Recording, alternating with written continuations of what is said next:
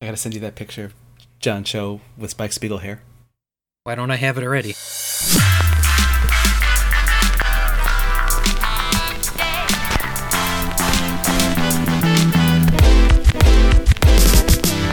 What's good, Internet? And welcome to session 19 of Super GG Radio. Hey guys, we made it! Past barely legal, in a couple of weeks, we can drink. Maybe a nice can of the official drink of esports, Budweiser. Hashtag ad.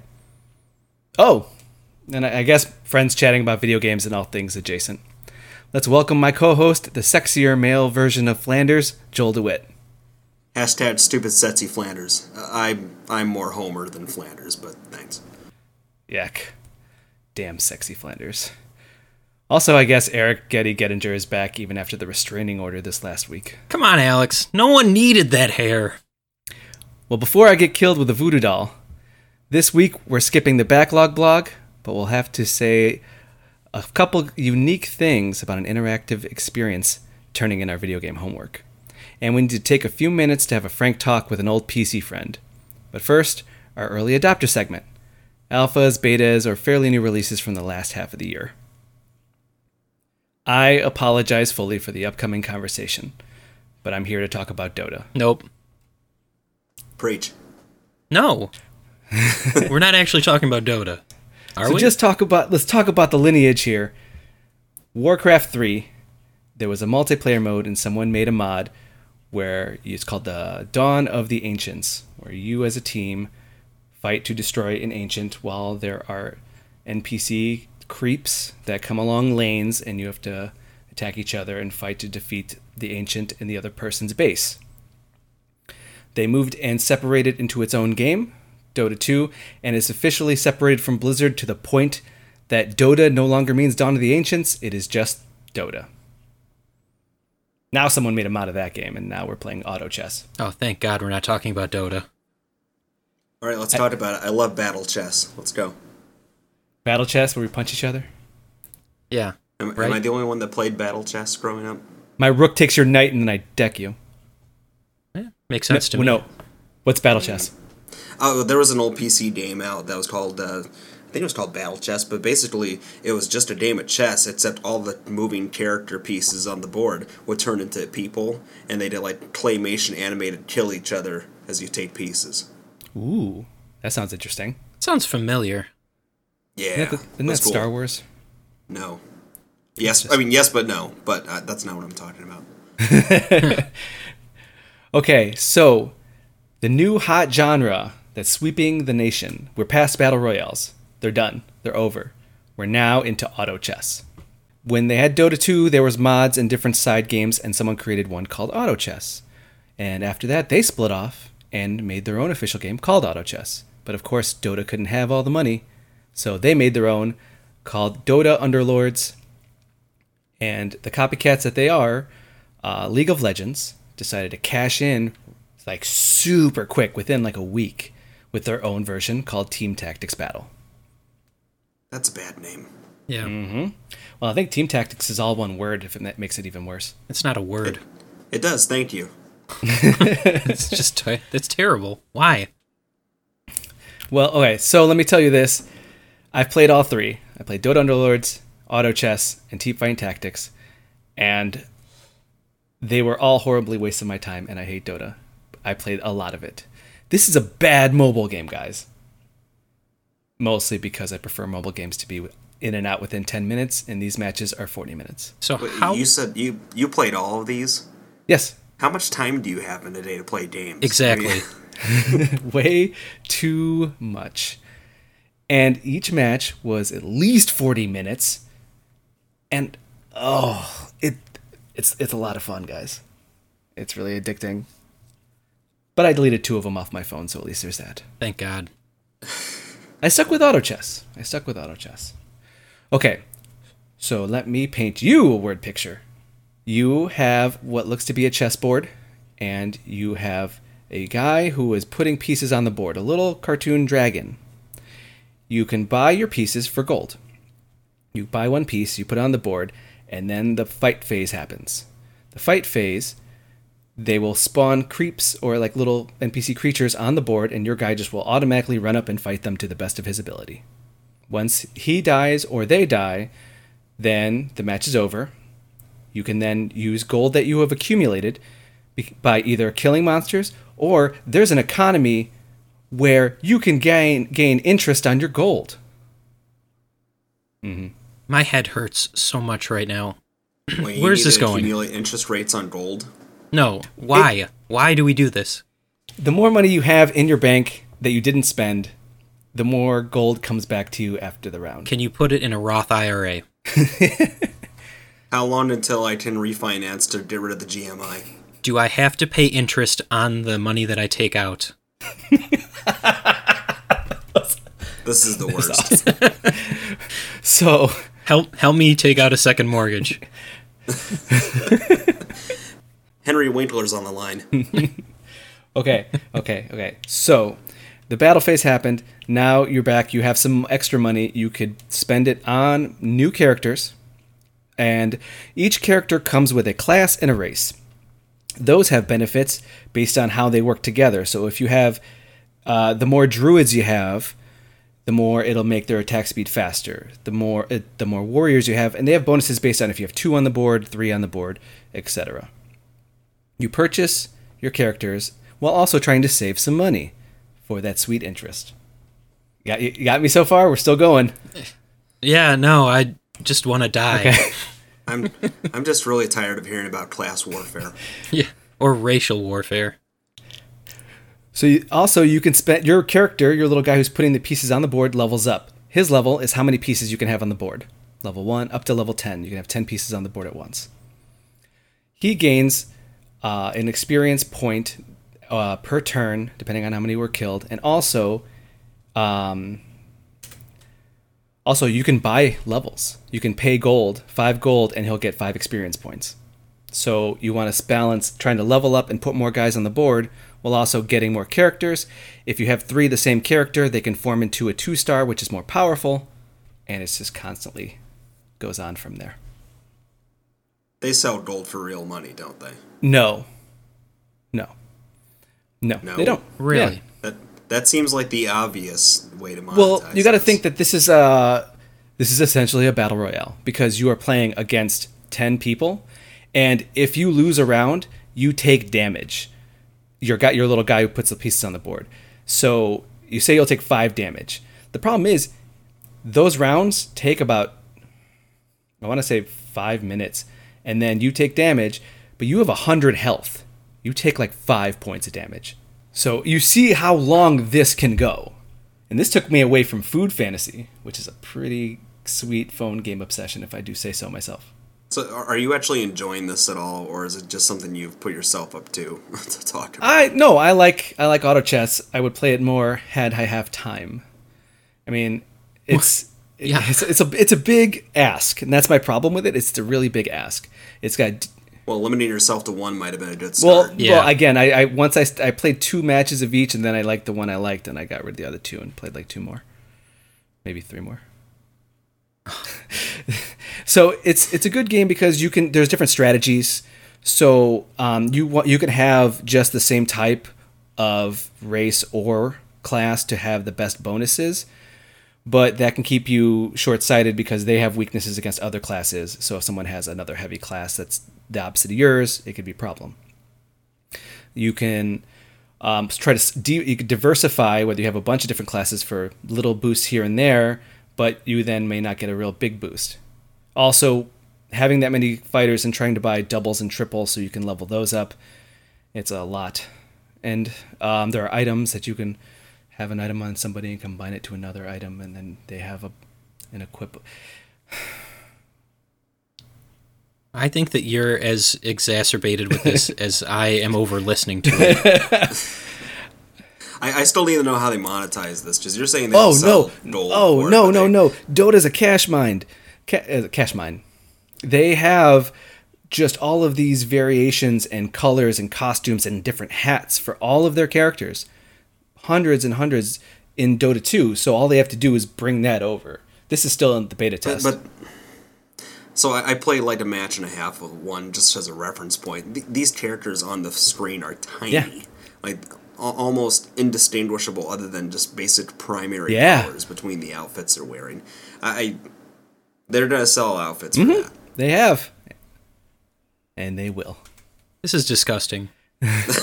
Well, la- the last things I want to say is that uh, progressing sometimes can lead to you feeling coming off like you got got away with it by the skin of your teeth. So I do like the intensity, especially again you've been playing for half an hour and you're like, well, if I lose now, that was a whole waste of time. Which it's not because again you don't get any cur- like you get some currency to buy hats for your character, like your guy who puts the pieces on the board, and it's like, well, doesn't that doesn't matter.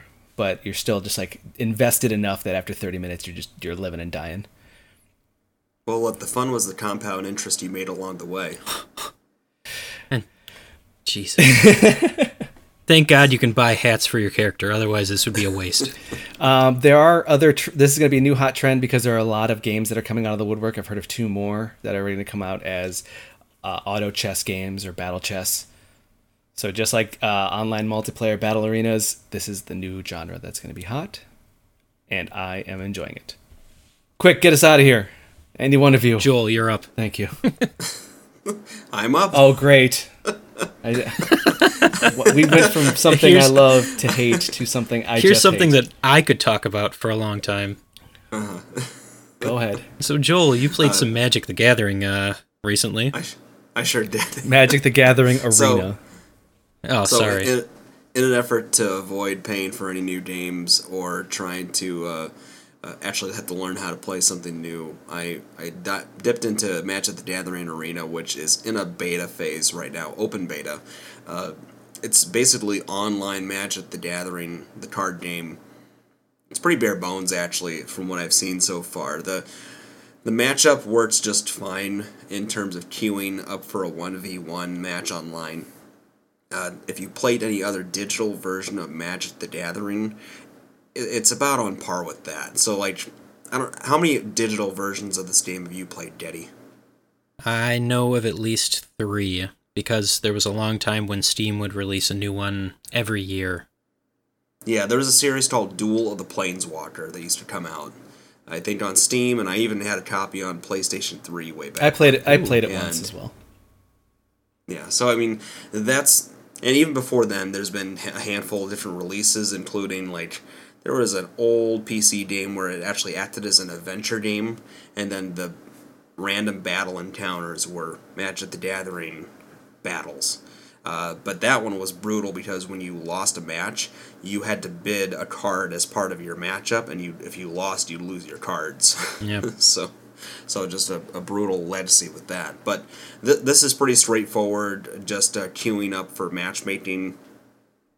If you win you get its experience. If you lose you get less experience. There's an experience bar that goes up and as you pop a level they give you an orb to unlock more cards or different skins for certain cards or eventually you'll unlock variant decks as well that you can use.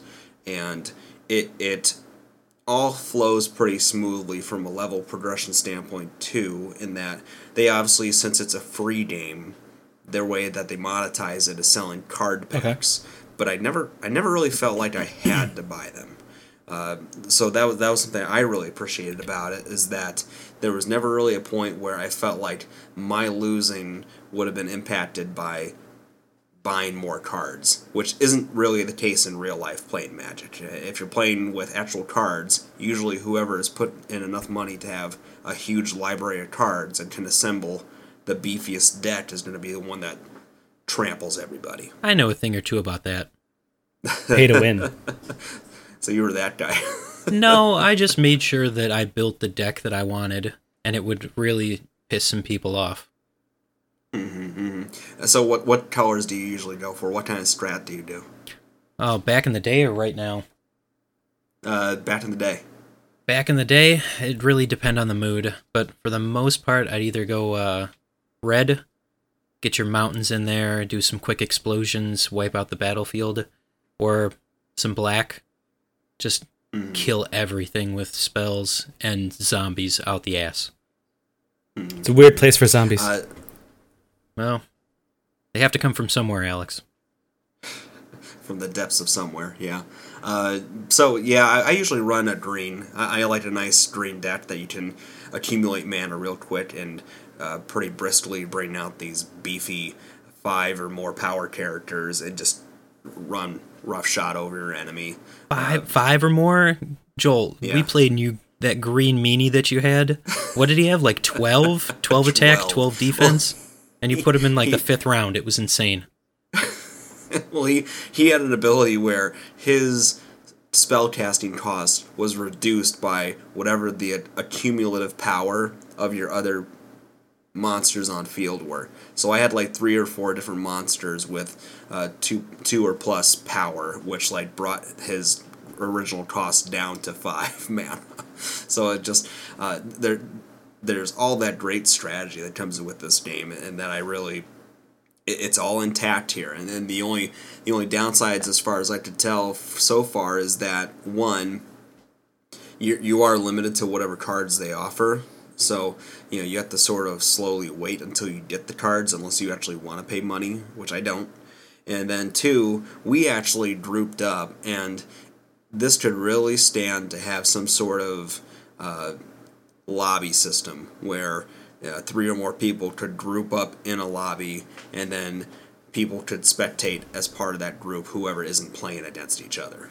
That'd make it more uh, interesting. Which, well, I definitely agree with that. Well, I mean, when we were because this is a beta test, but we were trying to invite each other to matches and it wasn't working. We had to send invites via Discord because it has a built-in Discord function, which is nice, and that is a way to make a lobby is to get on somebody's Discord, though it does seem that it's not built in. It has to be used through a third party. But uh, when you were in game, and you, even if you had you were friends and had their correct usernames, it wasn't uh, inviting. So yeah, it was pretty buggy still. Hopefully, they get around to fixing that. That would be nice. Yeah, they, they I think they need something like in-game lobbies. They they need some sort of friends list uh, to be able to show people online as you're in the program. Um, I, I really think those are the only couple really glaring things that I saw. Now, Alex. Mm-hmm. Uh, I see where this is going. so I, you know, I wasn't the one that originally brought this up to talk about today. Uh, so I, would like to maybe hear your thoughts about uh, your experience with Magic, the Gathering. Okay. I was staying silent. Now I got to stretch. Hold on. I've been. You have to stretch to talk. I have an experience with magic that's been going for a long time. Uh, since I was a kid, my best friend Alec used to try to get me to play Magic, and I am not good at Magic the Gathering, like at all. I've come back to this thing 17 different times in several different iterations, and I just, I don't know, I don't know why. I just, it. You you don't know why? I know why. Attention span. No, it's the game. Right, and, and, and the and the beta uh-huh. test and the game itself kind of opened my eyes to what the problem with Magic is. Is that it's choppy. It's very phase oriented, which phases are fine as long as they're not 17 phases per round.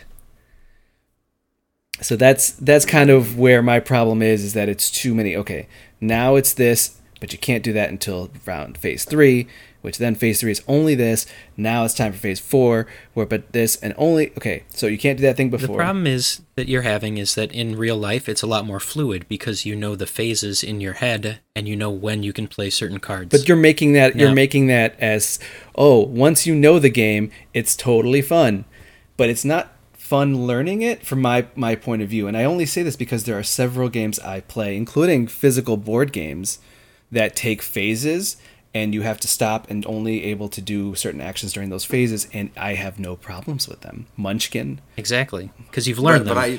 But i I, but I, agree, I agree with Jetty in that the the software games of magic the gathering have never been fluid like the card game is. And it's because by its nature because it has so many different phases it has to go through and give people time to do their moves or inputs it has to force stops through the flow of the game so you can have a moment to look at your hand, choose what to do, uh, make your you know take your some moment to take some thought and and implement your strategy in a turn. Whereas you're playing a game of Magic with friends and you've had time to look at your hand for the whole time and, and think things through and you get to your turn and you've already got your you know land put on the field. If you have the mana to tap and use a spell or a creature you use it decide whether or not to fight and then just say you're done. And it's not like in the middle of the game you're not taking your turn and then just saying okay now i'm going to take my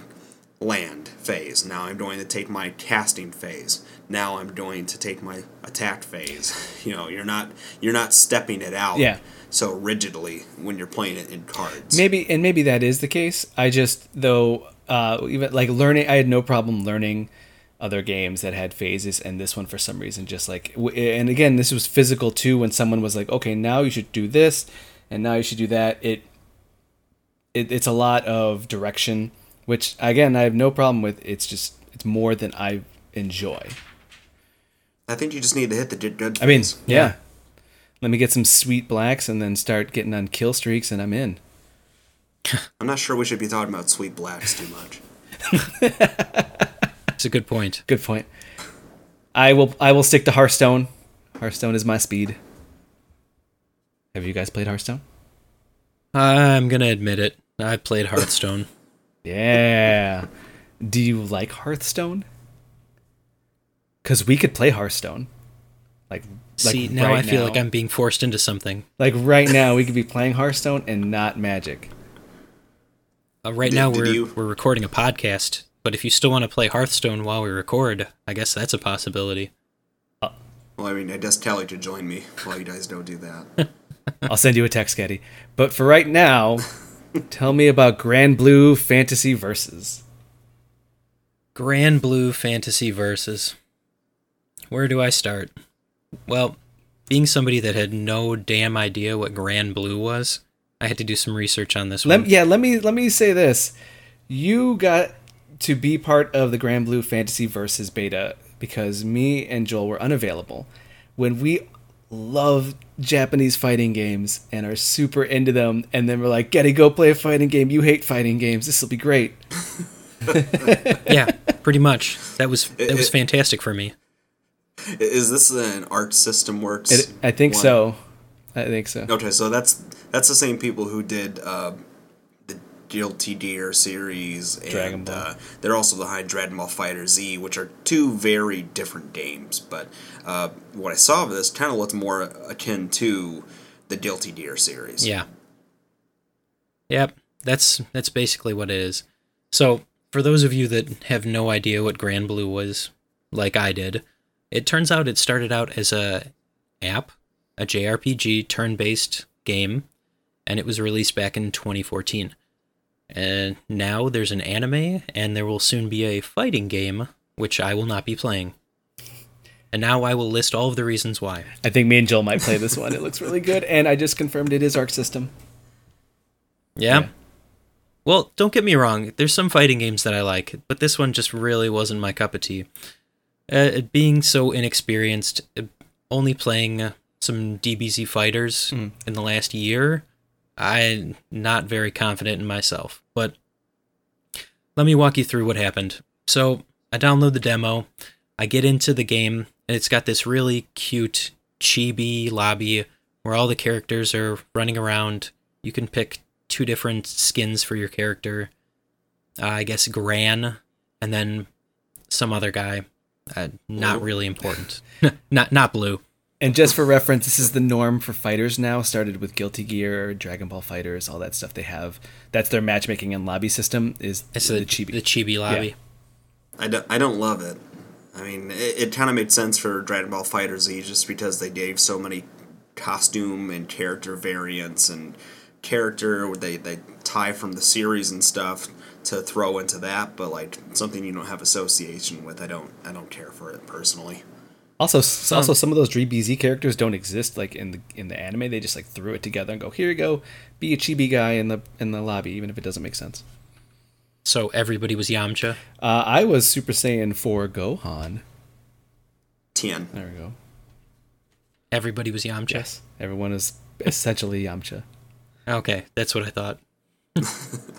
so uh, it was kind of neat to see that everybody running up to the arcade machines, but being it that it was the stability test for this beta, I I did have some issues, uh, and I logged in at 6 a.m. our time, Mhm.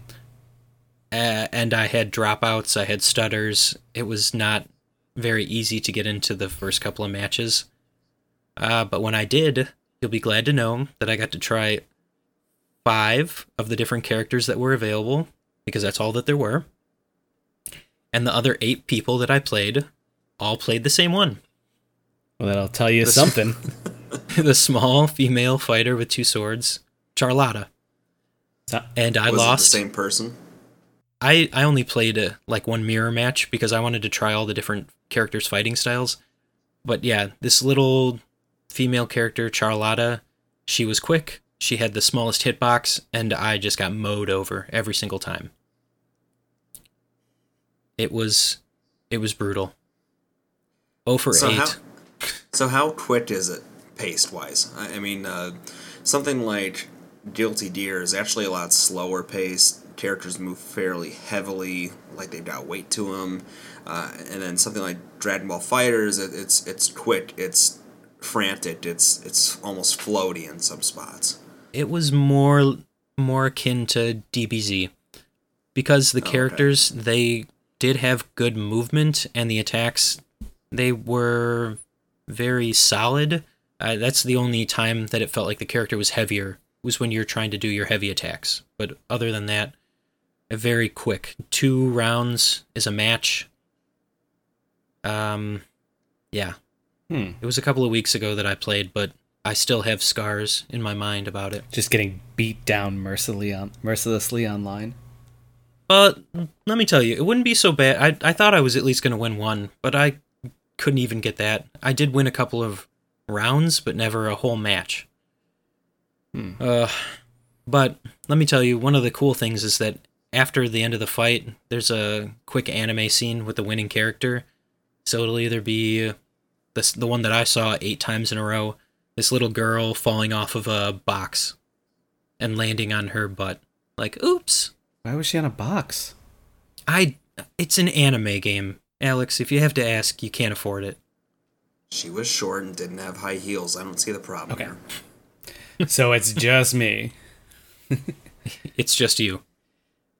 So, so really, what I've gleaned from this conversation so far is that you have Dragon Ball Fighter Z, but we haven't played yet. I don't have it. I've played it at Alex's. I forced it. I forced it Oh. on. I forced it on a lot of people, Okay. honestly. I did well too. Mm-hmm. I want the record to show that I did well at DBZ Fighters. I, hey, I'm trying to get you on it. Kid Goku just came out, and we have yet to play him. That's true. We are overdue to try some new DLC. I like GT, but that's just me. so guys, I wish That that, is just you could have played this, but instead it was me and I I guess in the future if somebody picks it up, I will encourage you to play it and I might sit there and watch and try a couple of fights, but overall maybe I'll go ahead and download the app, the original app and try that one out. Okay. I'm sure they they probably make a mobile version. I played Under Night in Birth EX something else. I can't remember. That was a really long title, and that was uh, another one of those games. That one was more um, like ground based. There wasn't a lot of triple jumps and high jumps, so and it wasn't very outlandish and bombastic. So it was very slow and plotting. It's nice that they switch it up and do all of these different variants in fighting games and make them look really pretty. Oh yeah, it was very pretty, just not my game. Cool. Well, I'm pretty tapped out on that topic. Let's take a breath.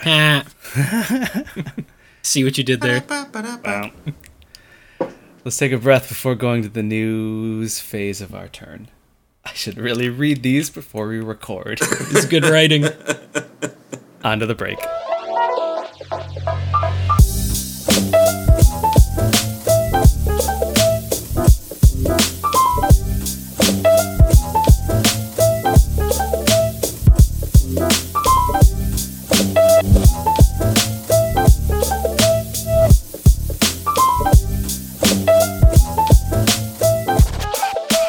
Back, guys. Grab a chair. Let's take a seat in the circle. Steam, I hate to say it to you, but we need to have an intervention. You guys all want to take turns? You guys want to just break into song? Because frankly, this sale is garbage. Did you guys take a look at this? I did. Mm, no. The, this See, I, I I've already resigned myself to not being interested in Steam sales as much anymore.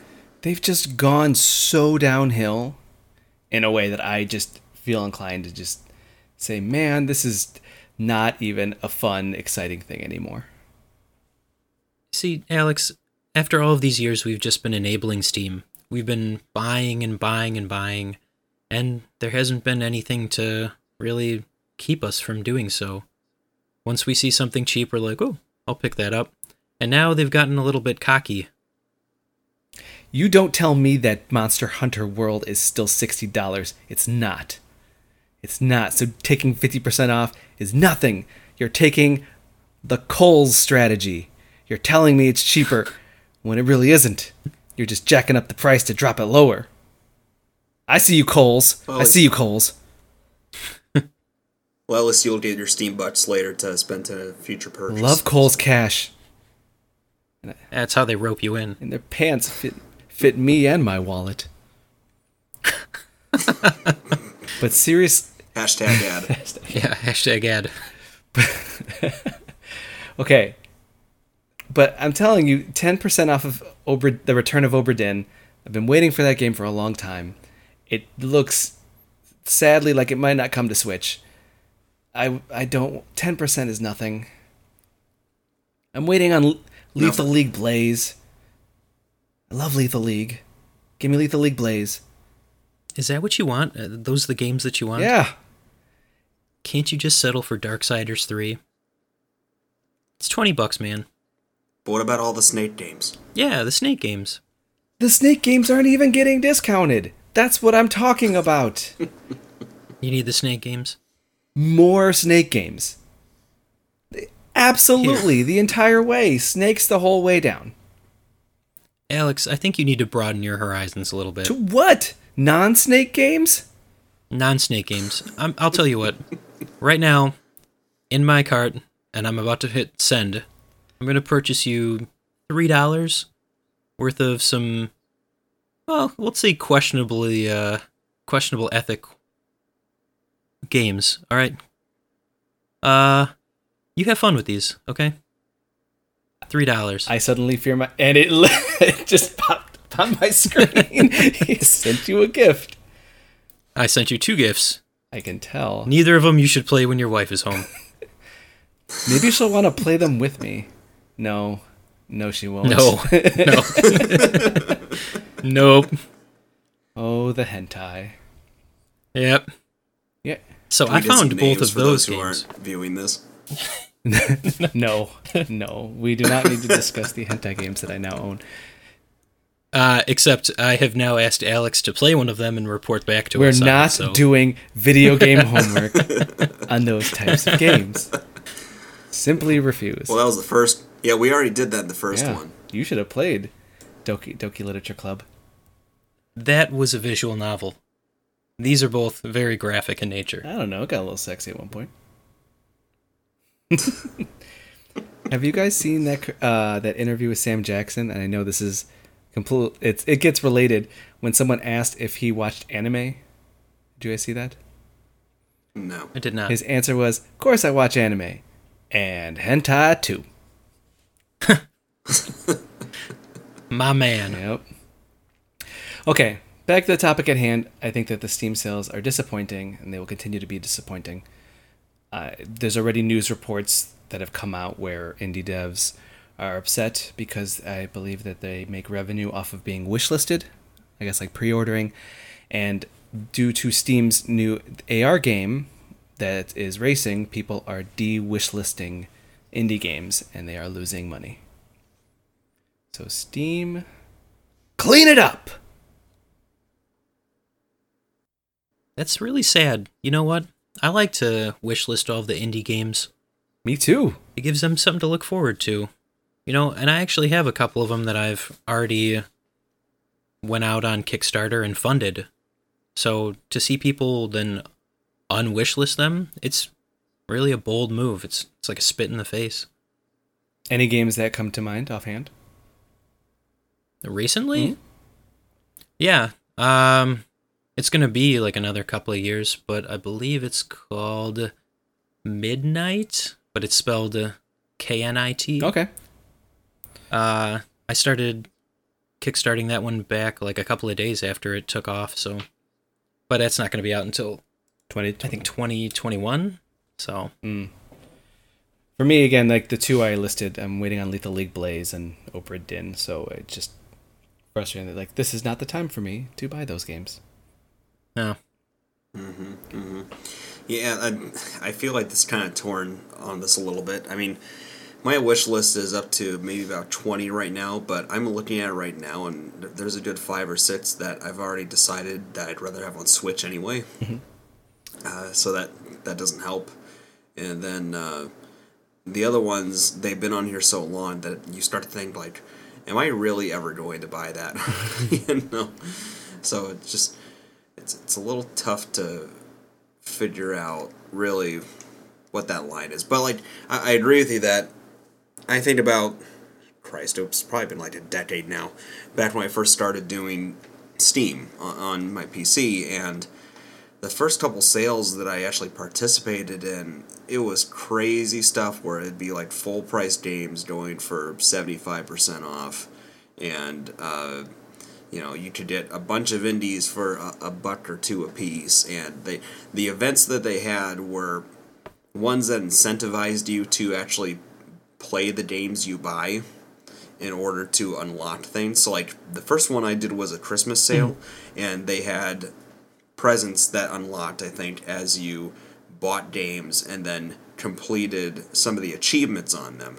And then you would open those presents, and it would either be like uh, small discounts towards stuff, or it would sometimes they would show like full games that were given to you as part of the the present that you unlocked. So it would it was a cool way to actually like incentivize you not to just buy stuff, but then also try things out as you got it too. Yeah.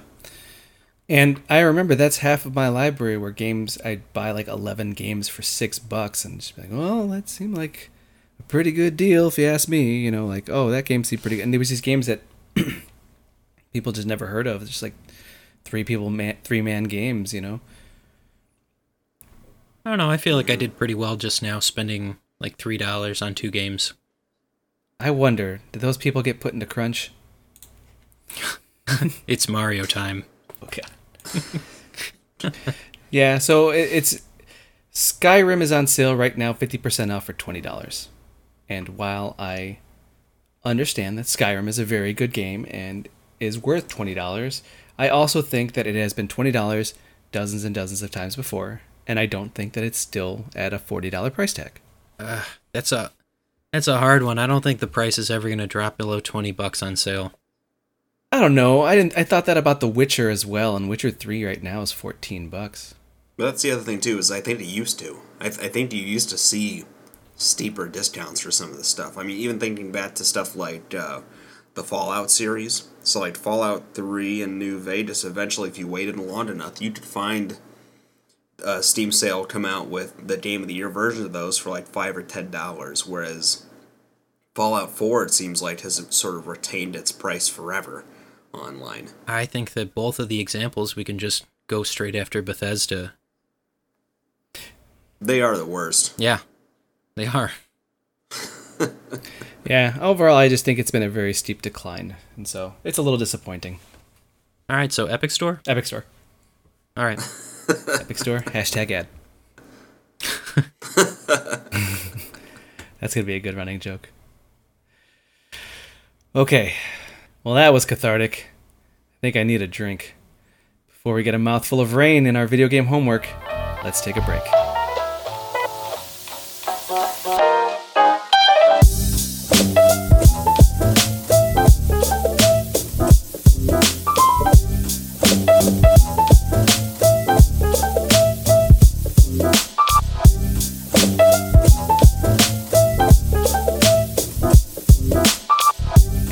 Back.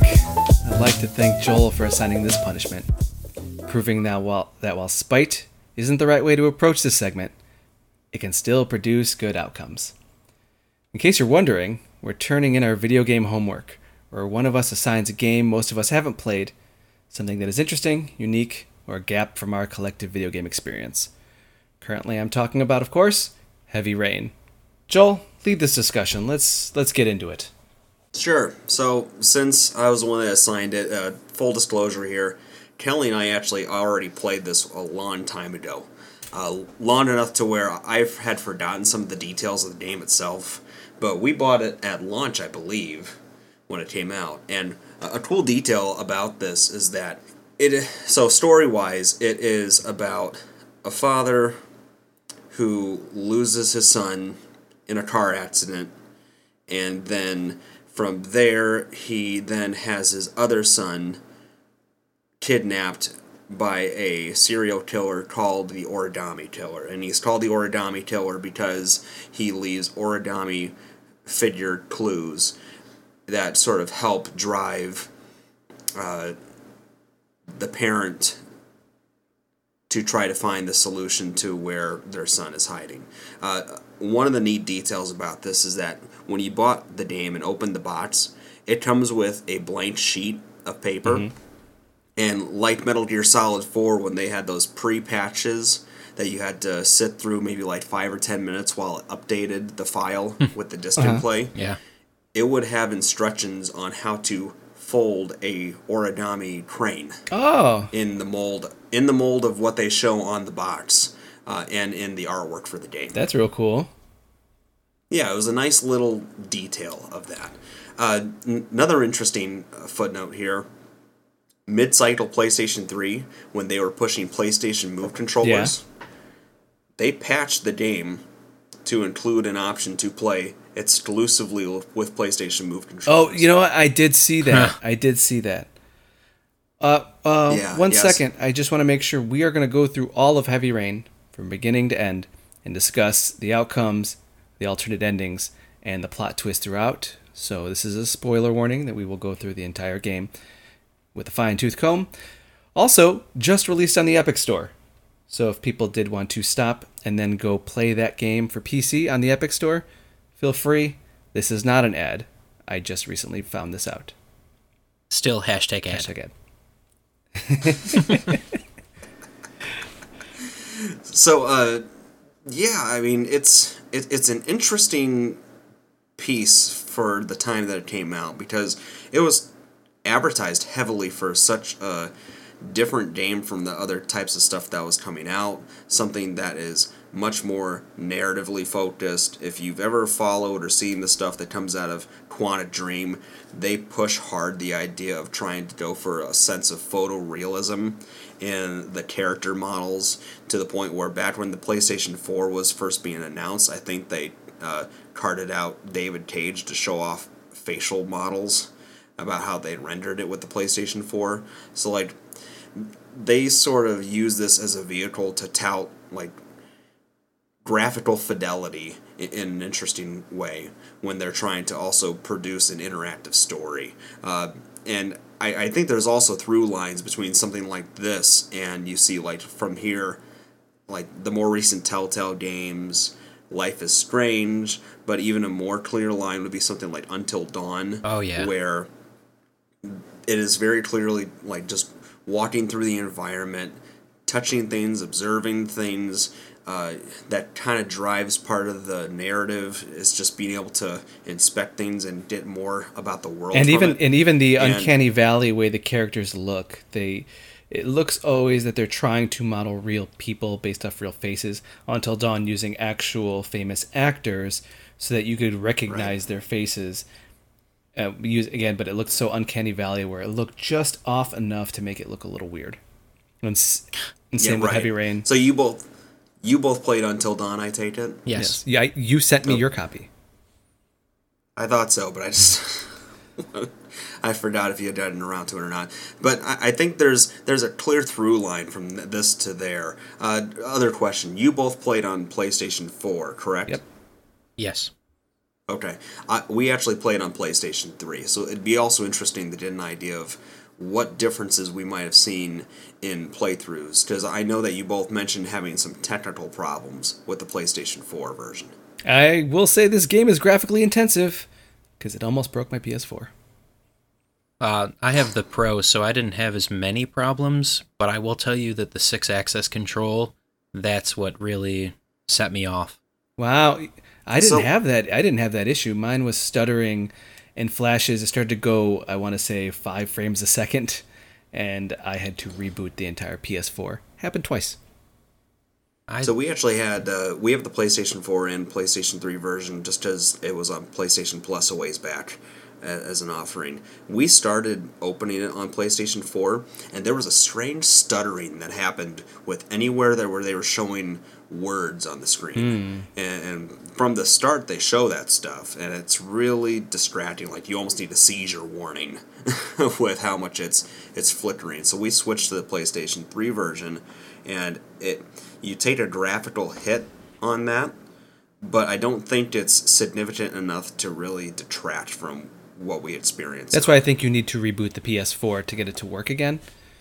Because that's what happened to me. Beth started like looking at me strange. She's like, like, "It's giving you a headache," you know, just like this flashing over and over again.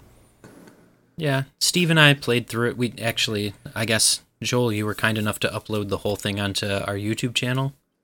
yeah, we wanted to memorialize it. Okay, so Steve and I played through the whole thing, and that only happened once, and I booted up the game probably five separate occasions. Uh, but yeah, that was very distracting, and we realized it right away and remedied it, and remedied it. Okay, uh, it's found on YouTube.com slash SuperGGRadio. There you Good go. plug.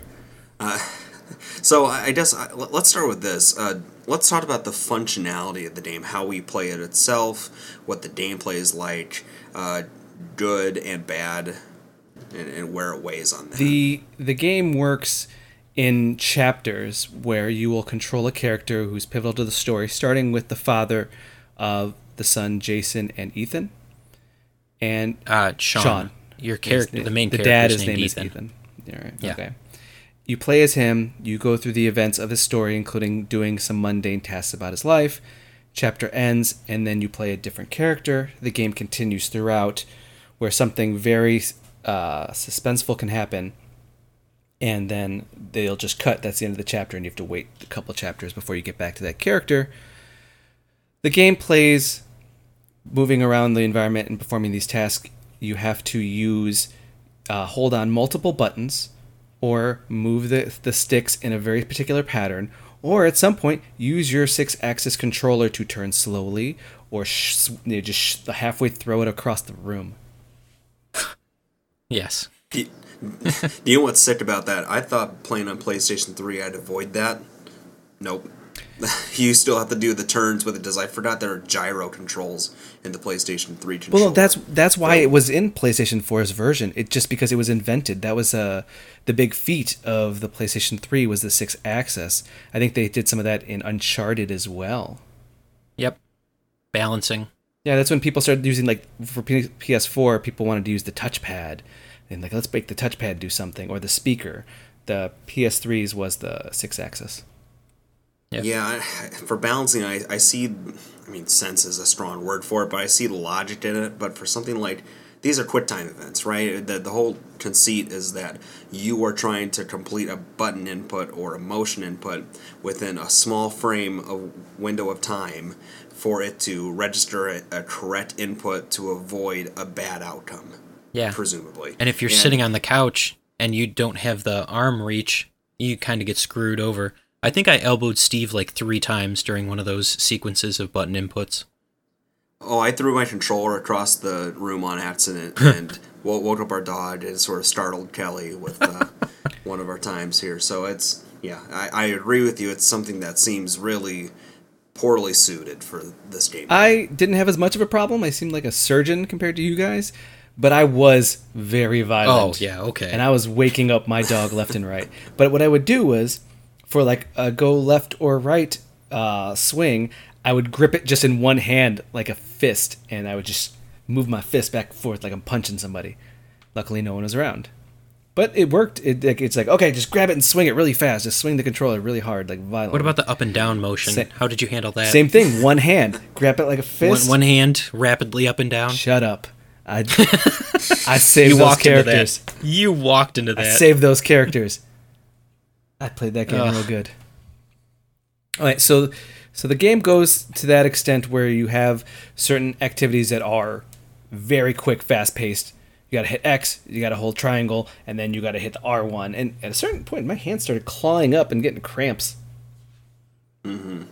Well, you'd have points where it would be telling you to hold down the square button, and then after it registered that, after a few seconds, it would tell you that you, after that you have to hold down the triangle and mm-hmm. then the circle button, and, and so you'd be having to hold those in succession and not let go of any of them. So it absolutely forces you to contort yourself to do those complex inputs, especially in cases where it's like you're stuck in a car and having to uh, pick out something out of the glove box in a limited time, or uh, some of the other events that happen where it it's supposed to ratchet up the tension just like everything else. And uh, I mean, given that you don't have to hold it terribly long, it's not the biggest deal, but it's it was a little bit uncomfortable. Yeah, I can agree with that. And sometimes when it would do the flashing button, I wouldn't realize it until it was too late. Yeah, I would think that it was the hold down feature, and then end up having to do the whole event over again. for for me, it was when they would where you'd have to press it in slowly. And I think there was one where it's like, oh, do something with someone's eye, smack him in the face. Like, well, crap, okay. Yep. Let's just take this thing and move it. Sl- break. Oh, crap.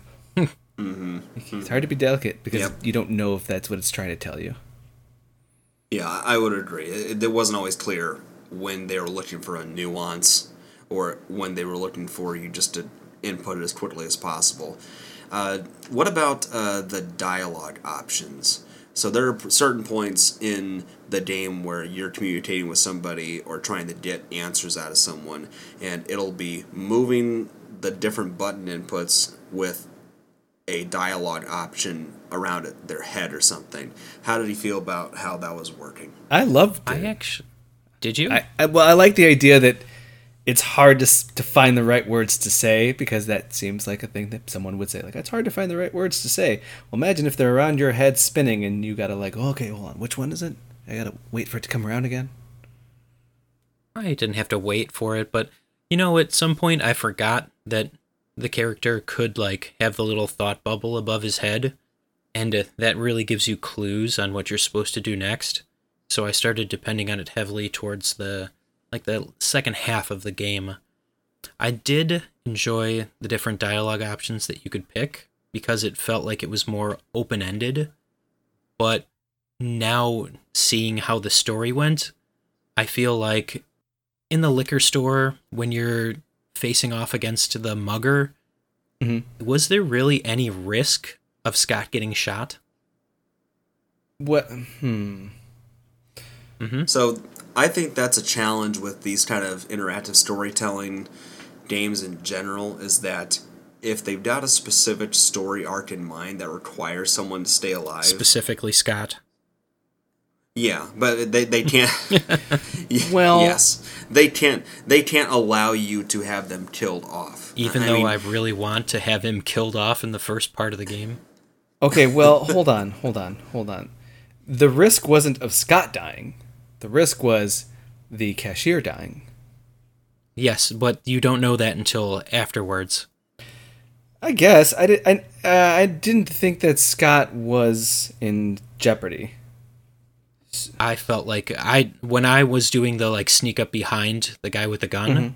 tried to grab the liquor bottle, I dropped it straight on the ground and I thought the guy would have been startled enough to just turn around and shoot him. Oh, That seems like a logical action to me. Yeah, I, I think th- this is a case where the first playthrough also is a lot different, meaningful wise, compared to a second or third playthrough of a game like this because you're going in blind to something like this. You don't have the foresight to know like who has to survive, who can't survive in something. And so it, it has the element of surprise at play with it too, right? And with the foresight of knowing what happens at the end of the story, you know now that realistically, Scott's not going to die that early in the game. Uh, but like you said, starting out, being in that tense situation, somebody with a gun, not clear about what their motives are, it's like you you feel compelled to play cautiously and to try to keep people survived. Yeah. Yeah. Had I known, I would have killed his fat ass from the beginning. I was gonna say poor Scott, but no, No, not, poor Scott. I was so upset. I was so upset. That- So, if you haven't guessed it already, Scott was definitely the origami killer. And uh, as you play through the chapters, it kind of hints at it because you get to one scene inside of like a it's like a typewriter clock repair shop where there's an older gentleman and uh, Scott walks into the back room and then all of the sudden he walks out of the back room and the older gentleman there is dead and he's like, "Oh my god, I don't know what happened. I think the killer was just here." he didn't walk into the room, did he? you there's a time when it focuses on the the young lady that's with him mm-hmm. and she's like oh i'm just going to look at this music box and she gets distracted long enough where it gives you that window of ambiguity where you're like well he's now running around the place wiping it of, of prints so there's a good chance that he probably killed somebody So maybe now would be a good time to try to set the framework for all the characters that play. Uh, yeah, here. yeah, So e- e- Ethan's the father who has the missing son who has been abducted by the origami killer.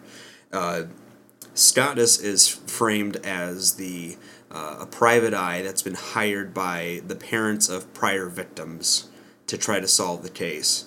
There is uh, Norman Jayden, who is an FBI agent. sorry who Or- Norman Jayden FBI? there you go Yeah. nam and Yeah. jaden Perfect. That's a horrendous Bostonian accent attempt throughout this whole. That was real good. That was that was I, I you know I believe that one. Yeah, Yeah. well, I've I've I've practiced it several times here. Uh, it's it was when we first got this game and played through the first time.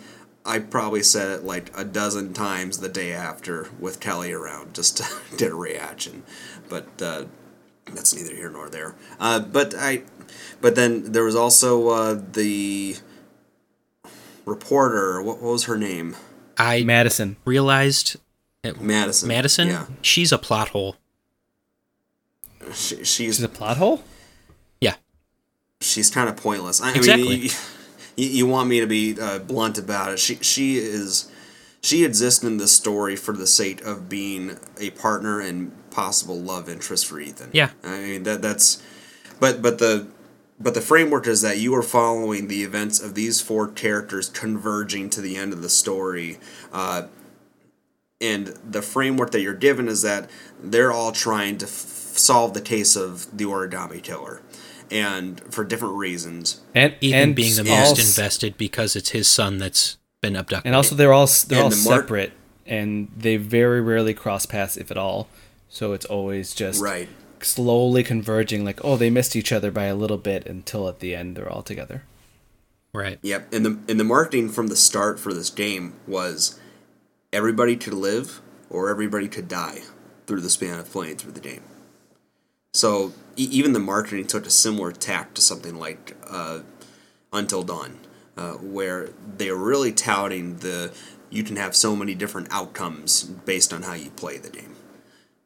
So with that said, uh, going back to Scott, he he is a character where you look back on the interactions you have with him as a character, and some of the stuff seems kind of inexplicable as to why he's going to certain places and doing certain tasks. Like, uh, there's a point where you're visiting a rundown home and you go in and it's a mother who has slit her wrist in the bathtub with a baby in a bassinet and, and you go and pull her out of the bathtub and wrap her arms around with bandages and take care of the baby until she feels good enough to sit upright and leave her alone safe with and it seemed inexplicable at the time why you'd be doing this why you're searching for this killer Well, to me, he said he was investigating. So I just thought that he was just reaching out to other people. Oh, I got to figure out who the killer is. Yeah. That's what the game leads you to believe. Yeah. Right. But but there were certain I mean certain points it made sense like Daddy I assume when you said the the woman that was with him that was the first parent that he reached out to who was uh, the mother of a son who was doing prostitution work on the side Yeah. that you visit her apartment with and eventually she mo- goes along with him and basically says I've got evidence we can go off of but you're not getting it unless you let me come along with you to f- investigate Right. this. Uh, that one made more sense to me. The uh, shopkeeper made more sense to me. It took me a while to connect the dots about what was happening with the, the third one until she got to a talking point, but it felt kind of inexplicable. And, and as you go through it and start uncovering what the truth is, I mean, the neat part about it is that you look back and it's like, well, obviously he's getting his jollies or something from going back to the families of these victims and being able to see what hell he's wrought upon them, right? He's looking for all of the clues that he left behind. Because it could easily be traced back to him now that the FBI is around. See, now what turned me away from him being any kind of threat was that he started investigating the millionaire's son who was acting like a serial killer and had supposedly done something similar. And in my thought process, he that was a lead. So when they showed him discussing and interrogating this millionaire's son who acts like a creep and is trying and actively admitting that he's killed somebody, my thought process was this was a lead. So everything here on out I question less because he has these leads that he's following to move along the process and figure out who the origami killer is. But in reality, he went after that guy, he went after that son, because he didn't want anybody to associate that murder with him. Yes, He wanted to set that point straight. the son was acting was- like a copycat killer. Exactly. And he wanted to set that he was the only origami killer. Or a Darmy. They say it so many different ways in this. It's weird. Yeah. Yeah, there, there was. i- i- If there was one of the big failures of this game, it was an inconsistency in performances between the characters, and different dialects or people attempting to have similar dialects, but then slipping into their natural uh, deflections at times and, and being blatantly obvious. I, I could definitely tell the different variations on the voice acting because some of the things you would say repeat themselves and or they'll repeat a sentence where you go, Oh, this would be a good clue. Oh, this would be a good clue but it's like slightly altered and different. So it was just enough to be like, Oh, that took multiple takes, huh? Yeah. Yeah. Yeah. But uh, so so when the reveal came for your character being the killer, the detective, I was actively upset. I was I was upset. I, I was frustrated because I was rooting for him so hard. There was an FBI agent, a dad, and a reporter, and then this gumshoe detective, down in his luck, could solve the case, and then he'd be a hero. And I was hoping for that the whole way through. You know, I initially thought that it might be Ethan who had actually kidnapped his son and some of these other children because of his blackouts. But as we got closer to the end, I realized, like, these are some pretty screwed up, like, saw traps that he's being put through. And if we can talk about all of the different, like, sick and sadistic things that Scott put him through, that the would, different ways would they've great. aped off of horror or action movies to weave together the the trials they has to Wait, through. Well, yeah, Wait, the first Yeah. one. Ethan Ethan Yeah. didn't kidnap any kids, right? No, Okay, you thought he might. No. Okay, yeah. I was like, because he blacked out when his son disappeared. yeah, he did. He did. Right. Which so so Sean. they they they set a lead that's meant to sort of confuse you from the start of how he's ever since he lost Jason, he has blackouts, and when he loses Sean, he has one, and then when he comes to, he's got an origami figure in his hand, and that's also part of I think why. At some point, he's also suspected of being the origami killer. But that's not explained as why he had an origami figure in his hand, right? Okay. no. Okay. exactly. No. I, I mean, there there are several spots in this game where the game wants to allude to something larger at So play, hard. but never but never delivers on those, and you, you can't tell whether or not it's something where they meant to in this game and then lost track of it, or if they figured maybe they'd have a sequel and never came to it. Okay. So Yeah. So the first uh, challenge that Ethan has to go through is driving down the expressway on the the opposite side that he's supposed to be driving on. for like a straight minute or two minutes. Uh, yeah, it seemed well the like commands that you had to put into the controller that was pretty stressful. The second one was at the power plant. Yep. The second one was the power plant, so you had to go into the power plant and make your way through a maze of all of these electrical wires. The third one, you have to cut off a finger. Mm-hmm. Right. So you have to go through this Saw esque scenario where you only have a couple of minutes to cut off your finger. Uh, otherwise, the clue that you get in order to find Sean will be erased. After that, you. So before we move on from that, one question here: How many of the uh, first aid items did you all find there?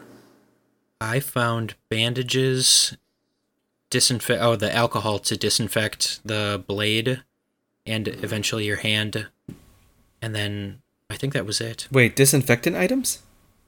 Yeah, so you disinfect the knife Oh no, To- yeah, I didn't do any to of that. cut off your finger, and then I poured the alcohol on my hand again afterwards, and then I bandaged it up. No, I never got any of that. I Oh, then Ethan probably died from uh what? Tetanus. I had a rusty knife and I had a piece of wood in my teeth, and that's all I needed. Oh yeah, yeah, the piece of wood too. I forgot about that. Mm-hmm. Yeah, I mean, it's a funny, it's an interesting detail, and this game is full of all sorts of interesting details or actions they allow you to do that don't necessarily give you an idea if it has any long term effect or meaningfulness to the story itself. I mean, that, that's one of those that really kind of interested me looking back. Yeah. And then the other trial, uh, Oh, kill the drug dealer. kill the drug dealer, and finally it was drink a vial of poison that will Or not. that will kill you within sixty minutes, which is just enough time to get to your son. Yep. Um, did you guys pass all of them? Yes. Yes. Well, I opted not to do the last trial. Wait, oh, really? You didn't do the poison? I did not poison myself, and I still knew I was able to pick the correct point on the map where Sean was being, what, kidnapped or held. Oh, so the FBI agent was the one that found him? No, I found him. Oh, really? You can look at a map and Yep. figure it out? Yeah, I listened to the audio from whatever the last part was, and you could hear the foghorn in the background, and there was only one spot on the map that it had singled it down to that was by the river. So, deductive reasoning, bam. Wait, you had a map? Yep. Where do you get It a had- map from? It had four programmed in destinations that you could choose from.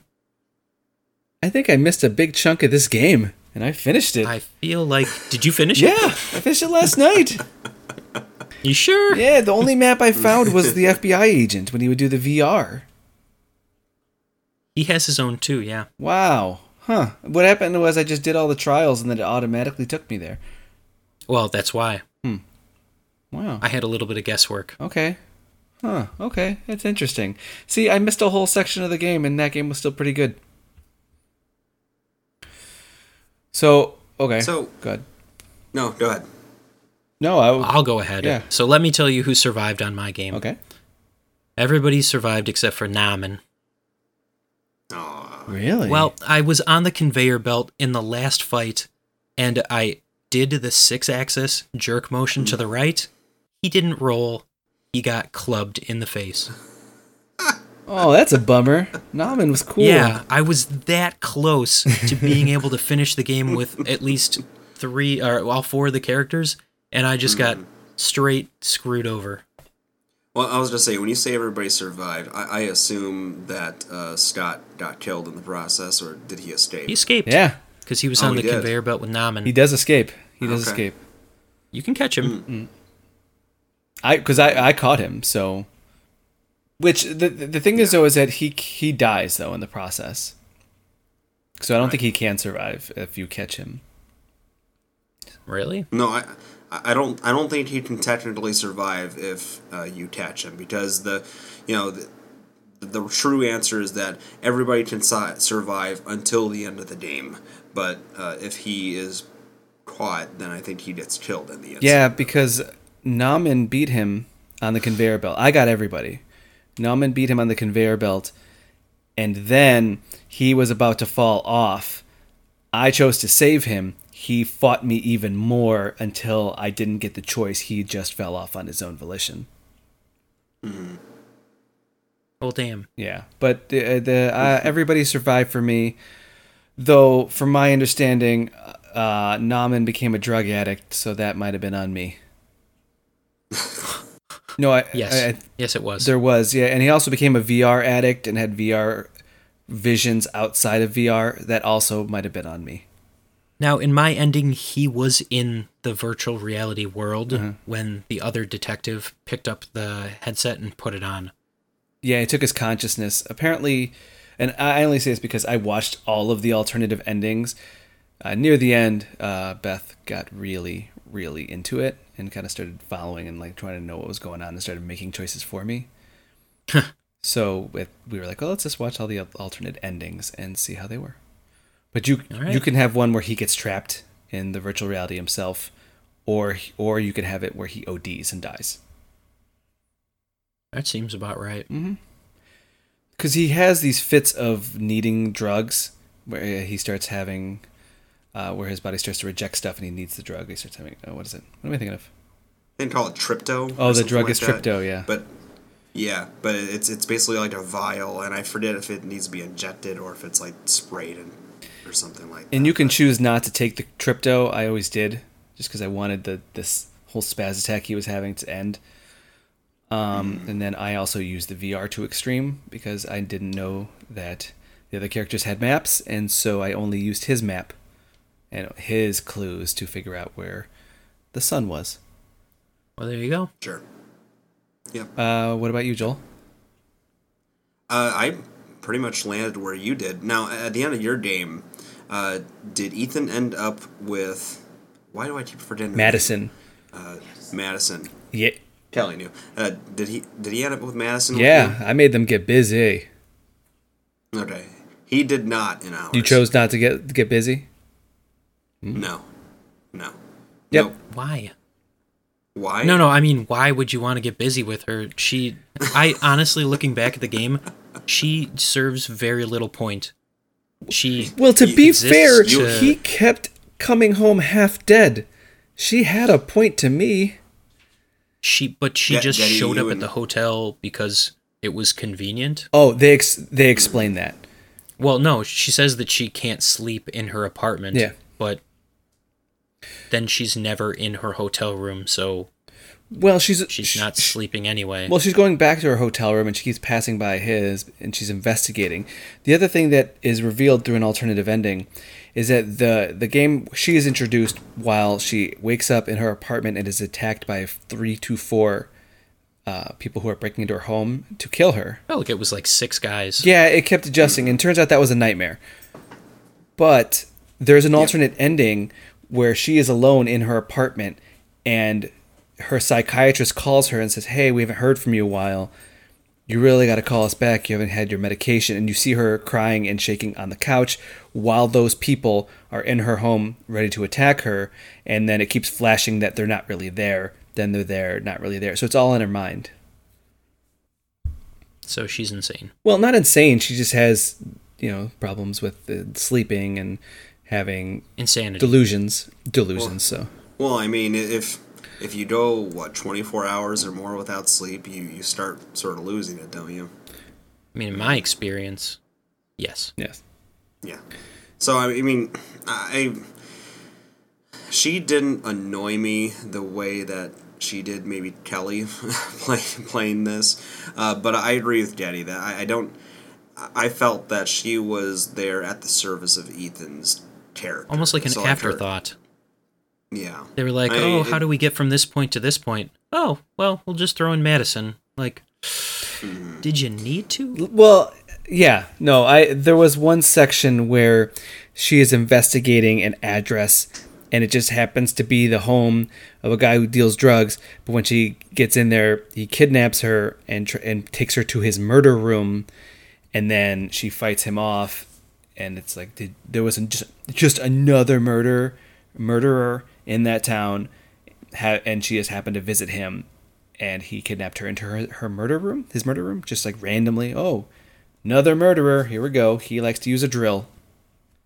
So there was there was no reason for that to be in the story. There was no reason for that extra killer to be in there and in fact there seemed to be three different killers happening throughout the course of this game. Yeah. Just some unrelated to the actual mystery. Yeah. yeah. All right. Was there anything else we wanted to touch upon in this conversation? Uh, th- uh, I did want to bring up one alternative ending where there's one real brutal one that uh, me and Beth were just like, man, that is a that is some choices here, uh, where Ethan is crying at the grave of his son because you his son died. That was the bad one of the bad, negative endings, and Madison comes up to him and proposes hey, we should just like have another kid. We should have a kid. So put a baby in me and forget your dead kids. Oh, I saw that. That was, oh, that was bad. Jesus. So he shoots himself in the face at the grave of his son, which is very brutal. And uh, a secondary alternate ending has uh, the dad Ethan shooting himself uh, at his desk, but this one was less grim because he's sitting in a chair.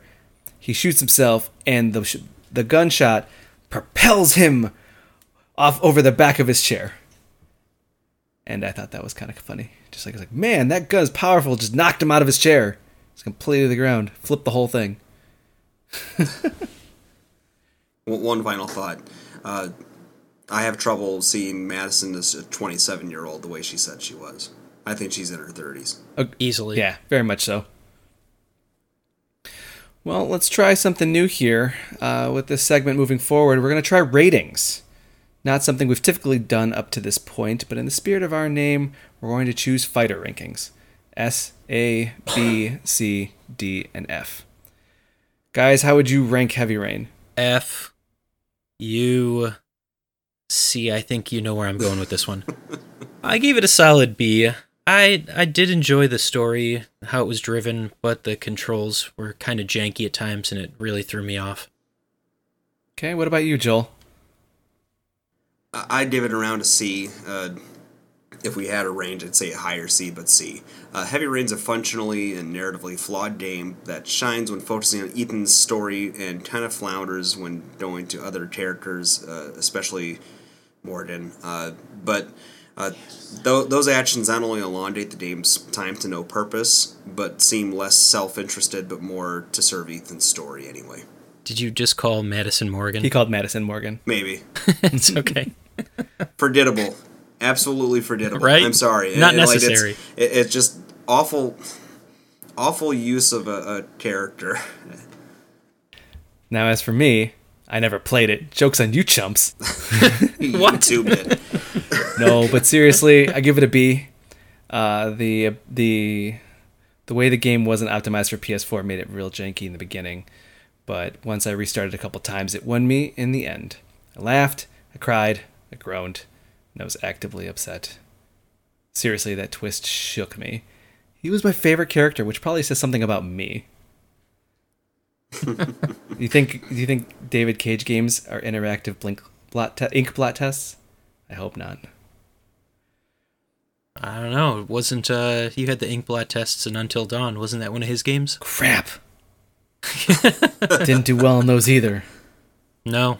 Let's get out of here. And that will be it for this week's Super GG Radio. Remember, when faced with a serial killer, always be sure to rapidly press X for Jason. Before we go, you can find us on Twitter at SuperGG Radio and twitch.tv slash SuperGG where Metal Gear Kevin is still going. He's near the end, ready to face Liquid Snake and Metal Gear Rex. That, refe- that reveal with Master Miller was priceless. Joel finally did some streaming of Outer Wilds. You did good work. Woo. I'd, I'd love to see more of that game. I did. Maybe I will. Yeah, just uh, just slow and steady. That's just a few surprises, but a lot of just calm traveling and exploring. But Pull a Steve and narrate it like Bob Ross. Mm-hmm. How about you, Getty? Have any plans? Any destiny grinds? Ah, I might. I got a busy weekend here ahead of me, so not sure. I did start playing The Surge, Ooh. so maybe a little bit of that. Maybe I'll jump into that with you. It's not a bad Yeah. game. Okay. If you'd like to reach us with questions or input, our email address is superggradio at gmail.com and provide a review on iTunes or the podcast app of your choice. Thanks for listening, and GG, guys. GG.